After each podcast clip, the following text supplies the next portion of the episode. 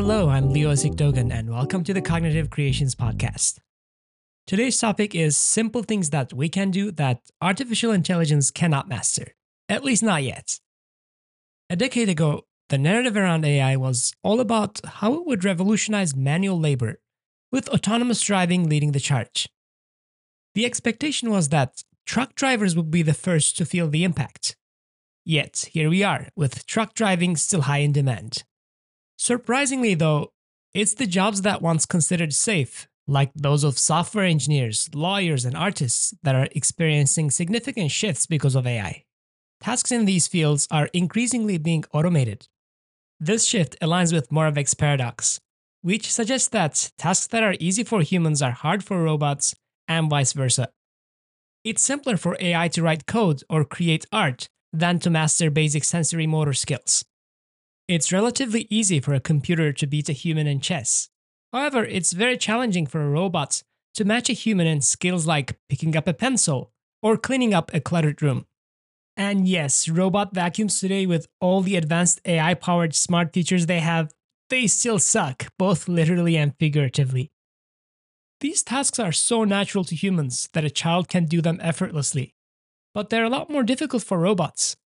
We are seeing AI make strides on this front, but still, the progress is not nearly as fast as what we have seen in computer vision and language models. This paradox highlights a key point. The brain's billion year evolution has made complex tasks seem effortless. And replicating these in AI is a monumental challenge. Skills like recognizing a face, navigating space, or understanding social cues are deeply ingrained in us, developed over millions of years. They seem simple because they're automatic, but in reality, they're incredibly complex. Contrast this with skills like proving theorems and engaging in complex scientific reasoning.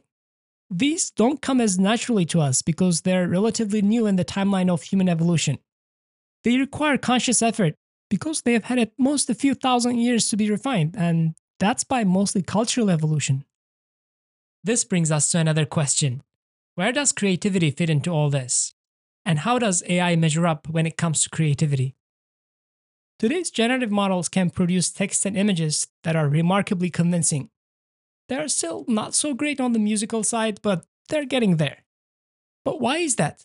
Why is music harder to get right? Maybe let's first talk about that before we get back to the question of whether machines can be truly creative.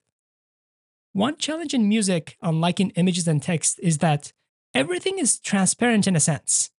Objects have boundaries, and words and phrases have beginnings and ends. But sounds are all mixed together throughout. In music, every element is intertwined, where boundaries are less distinct than it is in visual objects or textual phrases. This overlapping nature makes it difficult to separate individual sound elements, whether it's in a waveform in the time domain or a spectrogram in the frequency domain. Another challenge in music is that sounds are not as localized as images or text.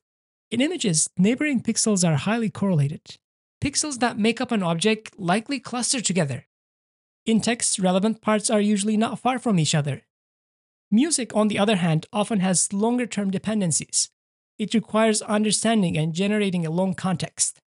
Lastly, there's the issue of data diversity and availability. Unlike text and images, high quality, diverse datasets for music are less abundant, which can limit the training and performance of generative models in this domain. These are some of the reasons why research from the language and vision domains don't translate well to music. But none of these are fundamental limitations that prevent AI from ever generating good music. So, back to the question whether machines can be creative. I think whether machines can create is no longer a philosophical question. We know they can, at least in some domains with some limitations. One of those limitations is the extent to which they can be creative. Creations of generative models are often interpolations of existing data, so maybe there is still some room for philosophy here to what it means to be truly creative. Generative AI today is great at generating new samples that are a mix of what it has already seen, but struggles to create something truly novel. This doesn't necessarily mean they copy what's in their dataset, but their creations remain within the boundaries of their training data distributions. And here's what I mean by that. Take a neural network trained to do division as a toy example. We can teach an AI model to divide one number by another by showing it some examples. division operation is actually not so easy for neural networks to learn. Still, the model would be able to approximate it as long as the inputs are within the range of the examples in the dataset. But it would most likely fall apart if we ask it to divide numbers that are out of the range of the samples in the dataset, unless we employ some special tricks like operating in the logarithmic space, where division becomes subtraction. And this limitation is evident in many AI applications. So, what generative AI models do today doesn't go beyond imitation and interpolation. And that's why I see AI models as tools rather than being artists in their own rights. But I keep an open mind. One day, perhaps, we can call AI systems non human artists. But today, they are far from being fully autonomous when it comes to creative tasks. With machine learning, we don't have to fully understand the underlying mechanics of a problem to solve it. AI may figure it out for us, given a set of examples and a function to optimize for. That doesn't mean we need no understanding of the problems we are attempting to solve, though. We still need to have a substantial amount of understanding so that we can properly formulate the problem. So there's still an ample amount of human involvement in today's AI systems. To build truly creative models, we need them to go beyond what they see. Maybe if we can mathematically quantify creativity, then we can train AI to optimize for that. Maybe then we can manage to build models that can extrapolate beyond what's in the dataset. But as of today, we're still ways off from AI being truly creative. As of now, AI remains a tool, an incredibly powerful one, but not yet a creator. So artists shouldn't worry, at least not for now. New tools bring new forms of art.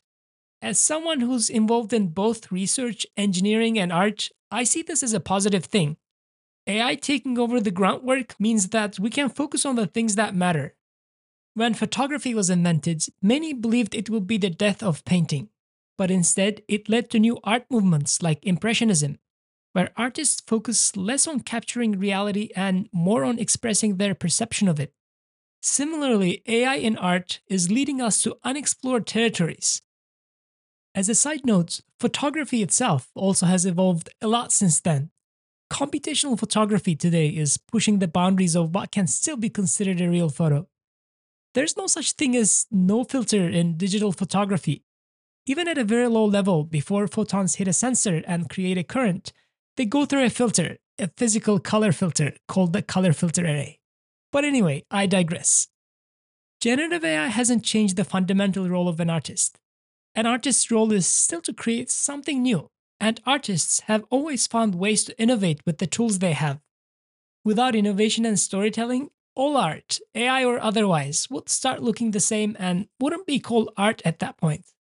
Speaking of which, check out my artwork. Just search my name on the web and you'll find it. And here is my shameless plug. Finally, another area where AI cannot match the human brain yet is in its efficiency. The human brain is incredibly energy efficient, despite its high energy demands by biological standards. It runs on a mere 20 watts. A single high end GPU runs at about 400 watts, and we need a cluster of those GPUs to train and run large AI models. Moreover, it's not only about energy efficiency, but also data efficiency.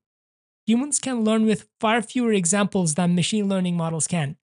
We don't need to see all kinds and breeds of cats from all different angles to understand what a cat is. More on that in the next episode. Alright, that was pretty much it. Thanks for listening, and I'll see you next time.